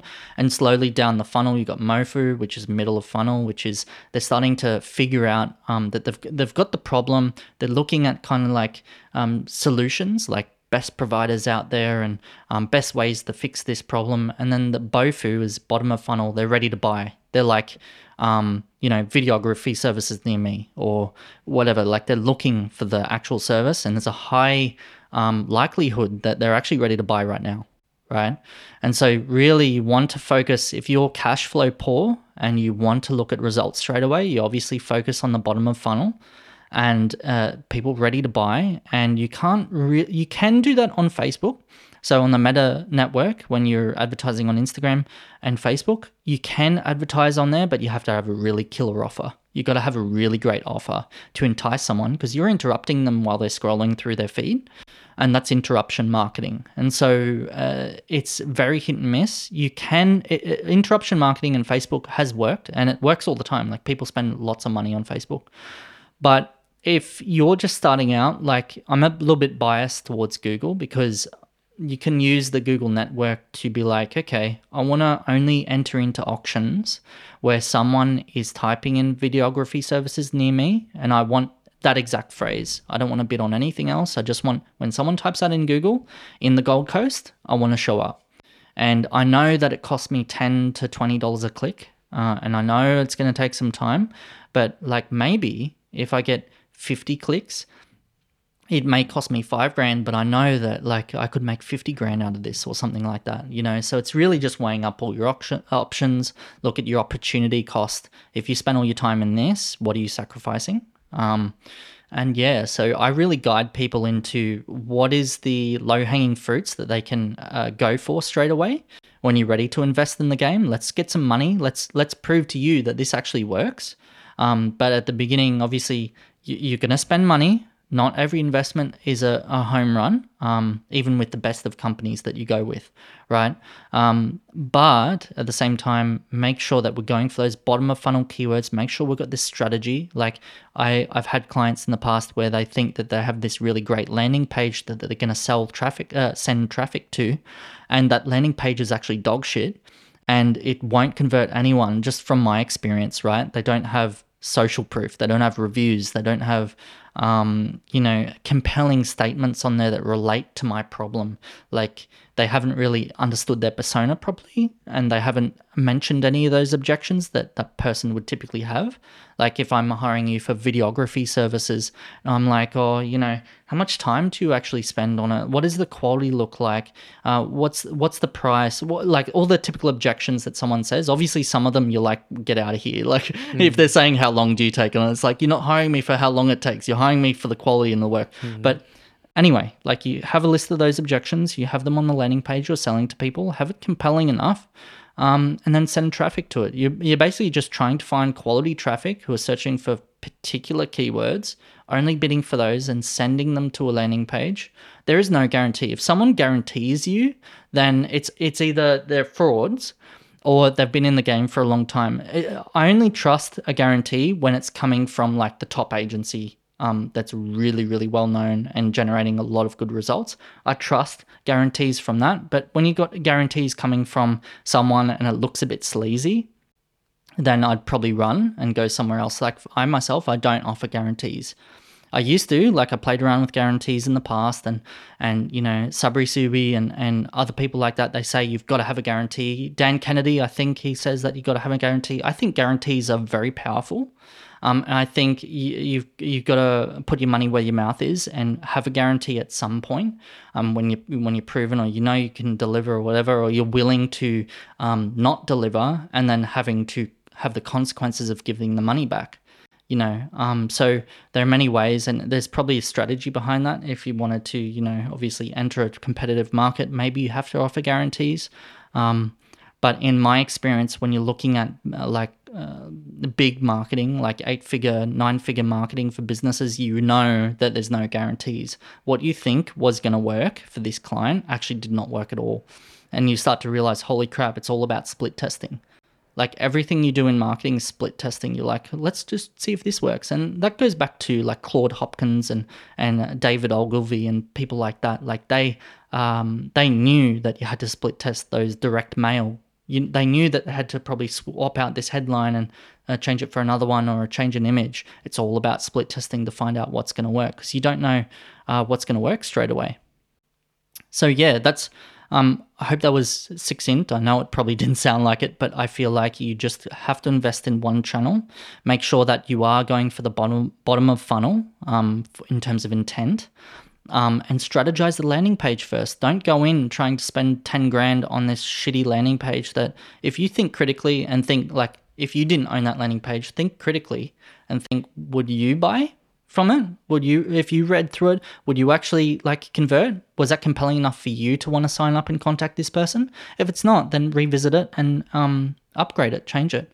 It's as simple as that. There's there's no like other way around it. There's no silver bullet.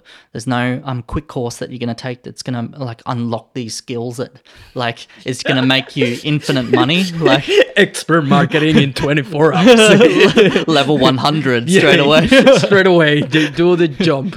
Um, speaking about uh, guarantees and offer, how do we make a killer offer this is something that I'm still learning about with value stacking and making sure that, uh, and, and, it starts with the persona, right? Alex Hormozi, if, if you've read his uh, one of his books that he's hundred million hundred million dollar offers, I'm he, finishing up. Yeah, he I, I've read it ages ago, but I'm I've obviously got to read it again but he talks about value stacking as well. And it is um, it is problem solution driven with the benefits as well. And it's really just um, how he teaches it and how russell brunson teaches it is that you just come up with all the things that you offer or could offer to that target persona the person the, the the ideal person that you're going to be delivering this to what are all the benefits that they're going to get out of it how can you create even more value where it's like stupid if they said no like you look like an idiot if you turn down this offer. And really, that's what you want to go for, I suppose. Um, I haven't experimented with a lot of um, irresistible offers in my business uh, because I've got all sorts of different clients. Uh, even though it works, it definitely works, especially for courses, especially with products. Um, those offers are amazing. They work really, really well. And those are the offers that work on Facebook and work on Instagram when you're advertising. Those are the compelling offers that really drive someone to buy something. Um, Whereas Google Ads, obviously, it's it's trying to get this like enterprise um, in the search results, or it's trying to get this like local mechanic showing up on Google because if you're found, then you're gonna get obviously you're gonna sell. Um, but yeah, with with I, I know about the value stacking. I'm probably not the best person to speak about um, value stacking in terms of coming up with res- irresistible offer, but it's it's once you get your head around it, the concept is quite simple. It's learning about your your target audience. What are their pain points, objections, desires.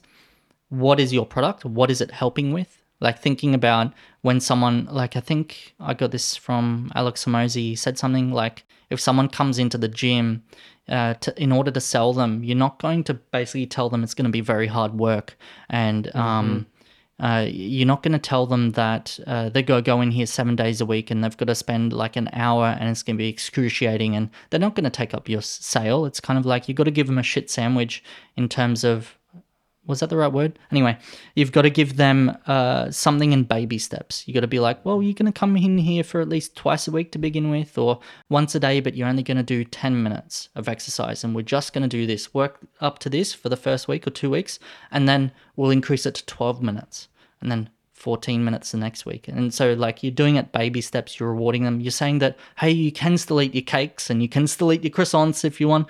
Um, obviously, less of it, but like, you're not going to give them cold turkey straight away. You know, mm. otherwise no one's gonna buy from you. And it's kind of like like I've had a lot of clients and they they get in the sales call and they're wondering why they're flopping on sales calls. Is because they're putting people off with the amount of hard work that they're they're telling the client that they have to do. That they're telling their client that they have to do um, to get on their program or something like that. And no one wants to do hard work. We're lazy.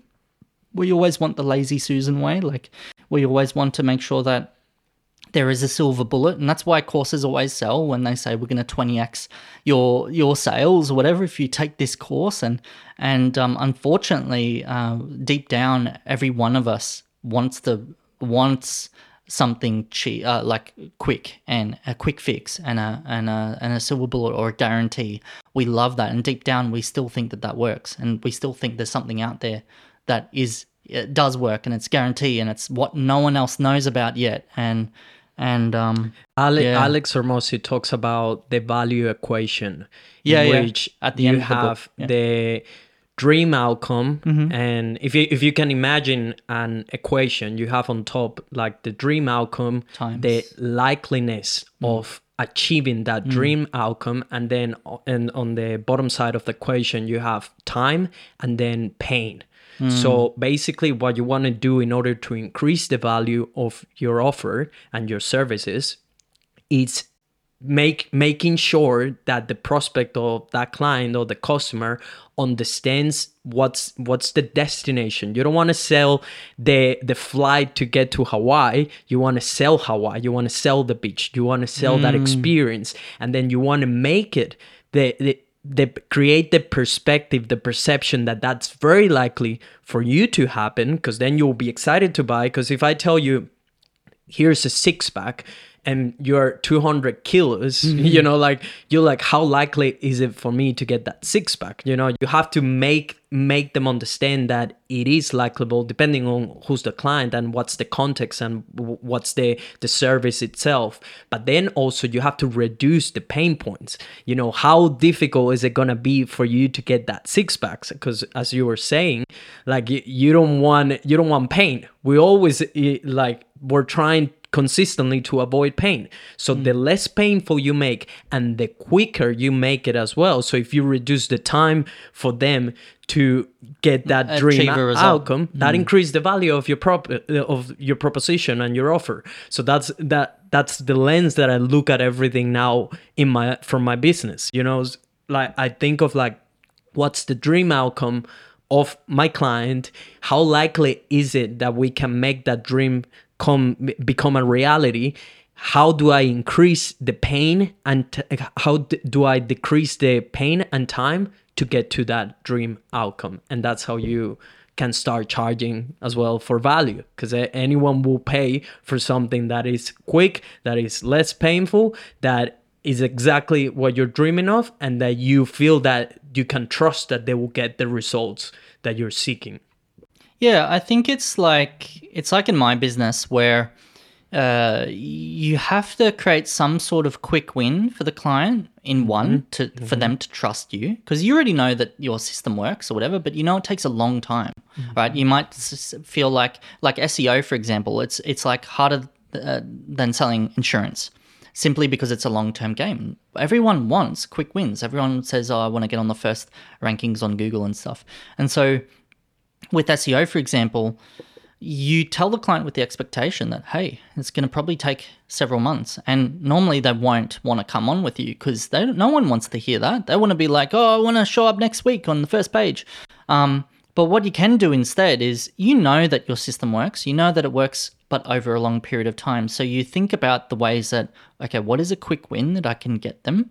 Like maybe it's a certain keyword that you found in their market and you're like, oh shit, if I actually um, created a really great page around this or a blog article, I could actually rank uh, within four weeks. And we could tell the client that and we can show the client, hey, look at your rankings. They're going up slowly, but they're going up. And so it's really about that communication um, and not with the mentality of setting and forgetting things because a lot of us want to get lazy. It's like people lazy with outreach. They create these templates and they just flick them off. There's no personalization in the degree that the, other than the, the person uses the first name and then the email, there's no extra personalization.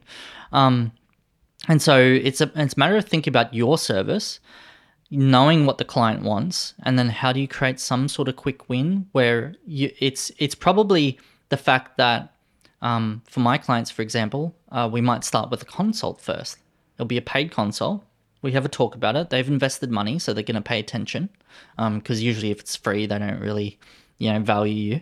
Um, so we have that consult. It's thirty minutes. It's hundred bucks. We're building that trust, and then we might move to an audit.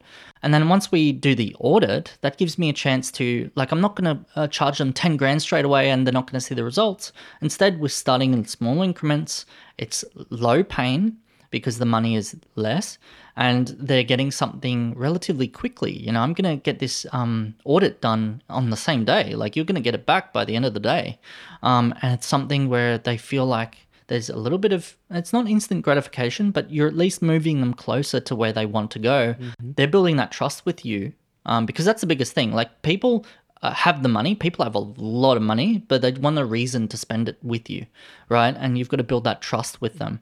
It's kind of like Silicon Valley investors. They just want a reason to spend money. But if you're just going to tell them, give me money, and this is what you're going to get, like, no one's going to, like, you need to obviously. They will be like, why would I? yeah, yeah. You got to give them the reason. You got to give them, this is what you'll make. This is what you'll do in the first two months or six months or whatever. This is, so you've got to really communicate with your client regularly um, and it's all about that communication and trying to get that quick win straight away. Because I feel like a lot of people, when they're starting out with their service, especially if it's a service like fitness or it's a service like, um, you know, uh, I can't think of an example, but anything that's remotely long term in the delivery and long term in the delivery of the outcome, then it's very hard to sell that outcome um, and the time it takes because that's the pain.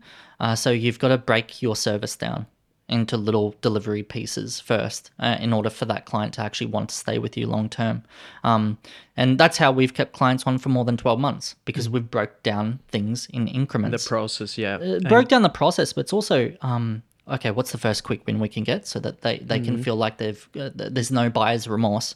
We've eliminated the buyer's remorse because we've delivered that. Like they'll have a little bit of buyer's remorse. They'll be like, oh fuck, you know, I hope this works. I spent ten grand. I hope mm-hmm. I hope this is gonna work. But so that's why you've got to try to quickly alleviate that with some sort of quick win that you can find mm-hmm. that's close to their outcome. Like, oh, I can really trust these people. Like they have my best intentions. So yeah, that's something to look into when when you're thinking about that. And I think uh, Alex Hormozi talks about that as well. You you think of the quick steps. Mm-hmm. Um, yeah, that's there's like that relates to every business type. Mm-hmm. Every single business. Um, mm-hmm. If you're not doing that and uh, the delivery is long term, then uh, you're gonna have some problems with your sales. Mm-hmm. And uh, that reminds me with the value equation. Uh, there was someone Briggs, I think. There, there was someone I, I read somewhere, and he come up with the uh, equation of the pain versus outcome and the time it takes to get it. And similar to Hormozi, I think Hormozi came up with a hybrid of that, mm-hmm. where it's it's the what is the outcome? How painful is it to reach that outcome, and how long does it take me? What's like thinking about what's my investment? How long is it going to take me? And then they work out in in and of themselves like how willing are they to go for that if they think the outcome outweighs the pain. So, um, you know, obviously, if you're thinking about, well, I'm probably going to make a million dollars this year, but I have to invest a hundred grand, um, and I know that it's unreasonable me for me to think that um, you know, there's any other way to get this outcome. And it's like, if I can't spend this hundred grand to get this million dollars, um, uh, then it's it, it's kind of like your expectations in and of yourself. You're not setting them correctly, and it's um, yeah. I don't know where I was going with that, but I just want to introduce the the the the pain to the outcome to the time.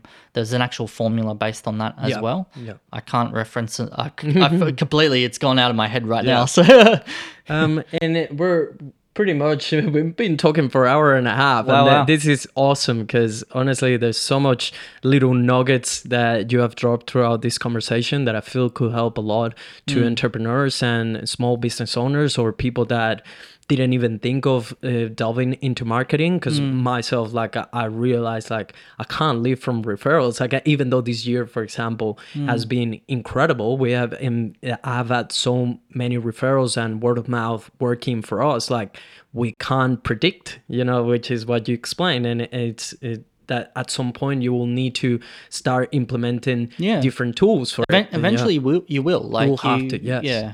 So in order to get to the next stage. Well, in, yeah. in order to sell the business, Yeah. you you like if you want to sell your business long term, if it was apart from you and your goal was to eventually have hundred employees and sell the business, if you're running only on referrals, it makes it very hard to sell that business. An investor comes in and like, okay, what's your what's your CAC, what's your CPL, and and they're like, uh, we well we haven't really figured that out. It's all referrals. But it's like. Well, I'm not going to buy your business. It's not real predictable, is it? Like, even though you know that you're getting referrals like five times a week, that uh, depending on the investor, they'll look at that and they'll be mm. like, "Well, the numbers don't make sense here. You don't even have any marketing in place, any predictable marketing." Mm-hmm. Um, but some niches work that way. Some mm. like NDIS, you can run a successful NDIS business mm-hmm. without marketing mm-hmm. in terms of uh, in terms of digital marketing.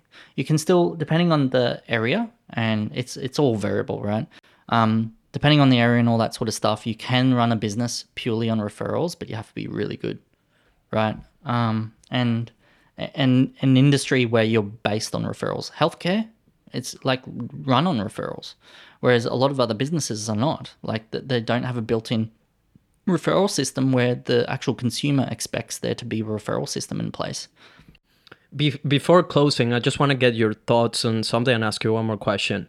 Um, what are your thoughts on the people that live from the premise, I want to become so good at what I do that everyone comes to me?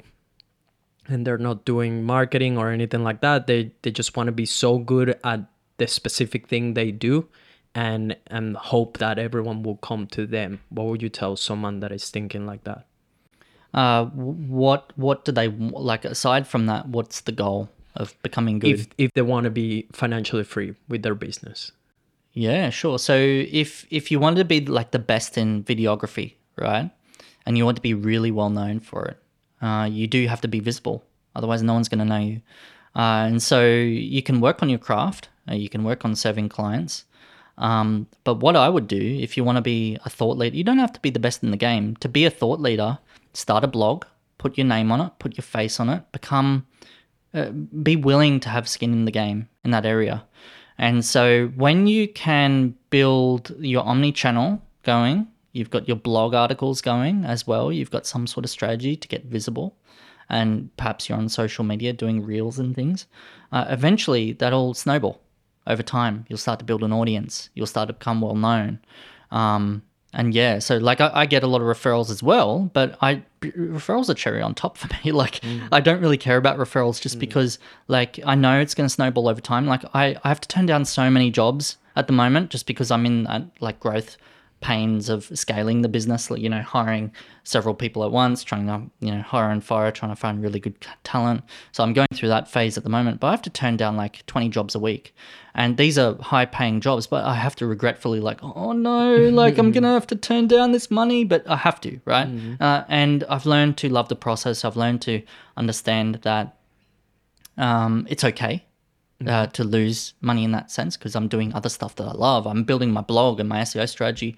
But yeah, if you want to be the best at what you do, obviously you've got to learn your craft and constantly upskill like an obsession. It's got to be an obsession. You've got to be better than other people at it, and you've got to really be every day like get that one percent better. Try to try to really live and breathe it. Like there's nothing really that you don't know about that that someone else can't tell you about. And so um, that's really what it is. It's constantly upskilling. Like I dedicate one day a week to upskilling.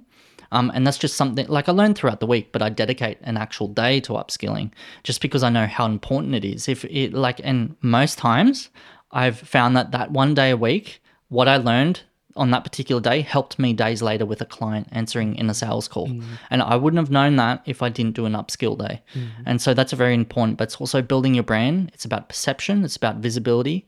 We know that you don't have to be the best in the game to be famous. Literally, you don't need to be the best in the game. That's a hard truth. Yeah. Yeah, yeah. So it's literally about your marketing and your perception and being there, being out there, being looking like a thought leader in terms of thought leaders very like like ambiguous. Like a lot of people are like, what the fuck is a thought leader? But like a, a thought leader really in this instance, it's it's writing about um, articles or topics or things or frequently asked questions that people always ask in this industry. It's going to be asked all the time. And you're just writing a really helpful article around that to help people. You're doing a really helpful video on YouTube answering this particular thread of this question. You're really helping people, right? And over time, like I think Hormozi, he says that he did his blog for five years before it really got anywhere, before it saw, saw the mm. exponential traction. Mm. And so you've got to come in the mindset it's okay to do that. It's okay to do those videos for a long time, expecting you can get zero views mm. at the beginning. But like just build and learn, build and learn. It's that MVP, that minimal viable product. Start somewhere, get better, evolve, evolve, evolve. Same with your website. Don't get your website perfect. Come up with one page, launch it. Uh, my my website has probably had like over 700 iterations. I'm not even kidding. In two years, I've probably upgraded it that many times, and that is just constantly like learning learning about something in marketing. Be like, oh, I'm gonna try that. I'm gonna split test. I'm gonna, you know, and it's okay to do that. You know, um, so yeah, that's that's my advice. Definitely work on your blog or YouTube or both. That's that's huge, right? Um, in this day and age, if you don't have a blog or you don't have a YouTube channel, and you can really express the kind of um, frequently asked questions in your industry, if you're not doing that, you're not going to ever look like a thought leader. You're not going to ever look. Uh, you're not going to be someone who people look up to and be like, that guy's an expert. He knows what he's doing. Like it's all good and fine to have a portfolio. Portfolios are awesome.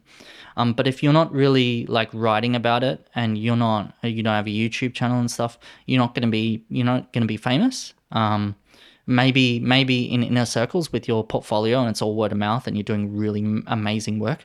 Um, uh, maybe you'll become famous, but if you're not doing any guest posting on on like Forbes and and other websites like that, if you're not doing that over time or working up to it and trying to build something like one brick at a time, then you'll never get to that stage where everyone's like, oh, I know him. Yeah, he's like the best in the industry. He's a Neil Patel. Like in our industry, we've got Neil Patel or Brian Dean, and um, these people are really famous in our industry.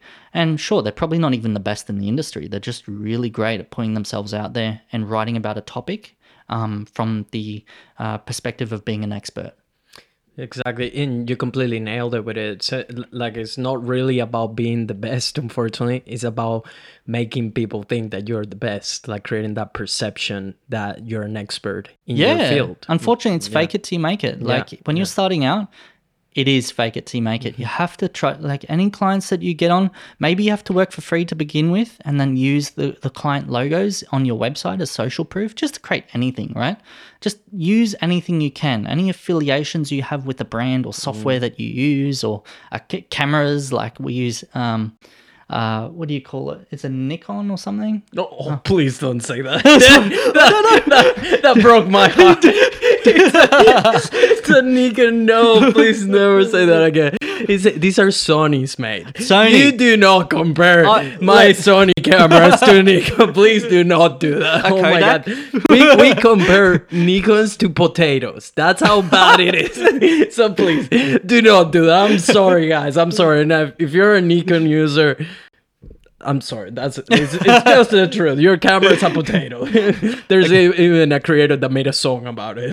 Even if you use potatoes, use them as the affiliate. No, oh my god, that that that really hurt my Your feelings. dro- like you your couldn't you, you couldn't go like Canon or something like that. You had I to know. go for Nick. I thought of Canon, like I thought of C in my head, like CA. I know the brand; it starts with C, and I'm like, the only closest thing is Nikon in my head. oh no, terrible. That's the brand association. yeah. Uh, we're cutting the podcast. I'm sorry. That conversation is over. No, but really, mate, like I, I want to close it because this has been such a great conversation. Um, I just want to um, ask yourself, what would you tell your young self when you're first starting up um, with your business, being a, a, an entrepreneur, and all these things? If you could go back and give maybe one or two pieces of advice, what would you tell yourself, or even to someone that is, you know, young or, or even old, but getting after it, starting that finally that passion project? They want to be an entrepreneur, they want to get out of the nine to five what would you tell that person? I would say uh, be comfortable that the first couple of years are learning, uh, and be okay to be a generalist at the beginning. Be okay to learn many different things, um, and be okay to do that for like a year. Like it's a time game, it's a volume game, right? And then eventually, over time, you naturally specialize. And I wish that I kind of knew that that was the path I was going to go. I, I learned through a lot of trial and error, thinking that I got to do this, I got to do this, I got to do this, I got to be an expert at this. But when really you've got to allow yourself and give yourself permission to learn a lot of things at the beginning, learn a lot about your industry, and be okay that you're you're um, probably not going to make money at the beginning. Be okay with that, right? Um, not that that's going to be the case. I've seen so many success stories. Um, and then eventually specialize right? And I, I, would i would tell myself like just be your expectations within of yourself because it's a mental game and you can get depressed um, and just like don't let that overcome you. Just try to realize long game that hey you, you're going to do this until you die. Like you love this particular profession you love it and you're going to you're not going to do anything else for the rest of your life. You're going to do this. With knowing that be okay to be patient and love the process, right? Um, because I know that I'm going to be in marketing for the rest of my life, and that's why I'm investing myself in in myself slowly, my education. I'm okay to spend several grand on a course and stuff because I I invest in myself, knowing that I'm going to turn that into value for my business. Um, yeah, that's that's what I would say. Yeah, awesome. Brother, if someone wants to get in touch with you or want to inquire about your services, um, where can they get it? Where can they reach out to you? Yeah, so if you just typed in JRR, like R for Roche, um, JRR Marketing, and then you'll find me online anywhere. I'll show up. So, yeah. Yeah, awesome. that, uh, the links will be below depending on where you're watching or listening to this. Um, such a pleasure to have this conversation be, be, with you before you start your new adventure in Indonesia, which we didn't even get the time to yeah. talk about. But make sure to like and subscribe depending on the platform that you are and follow us on Instagram. Good vibes for everyone.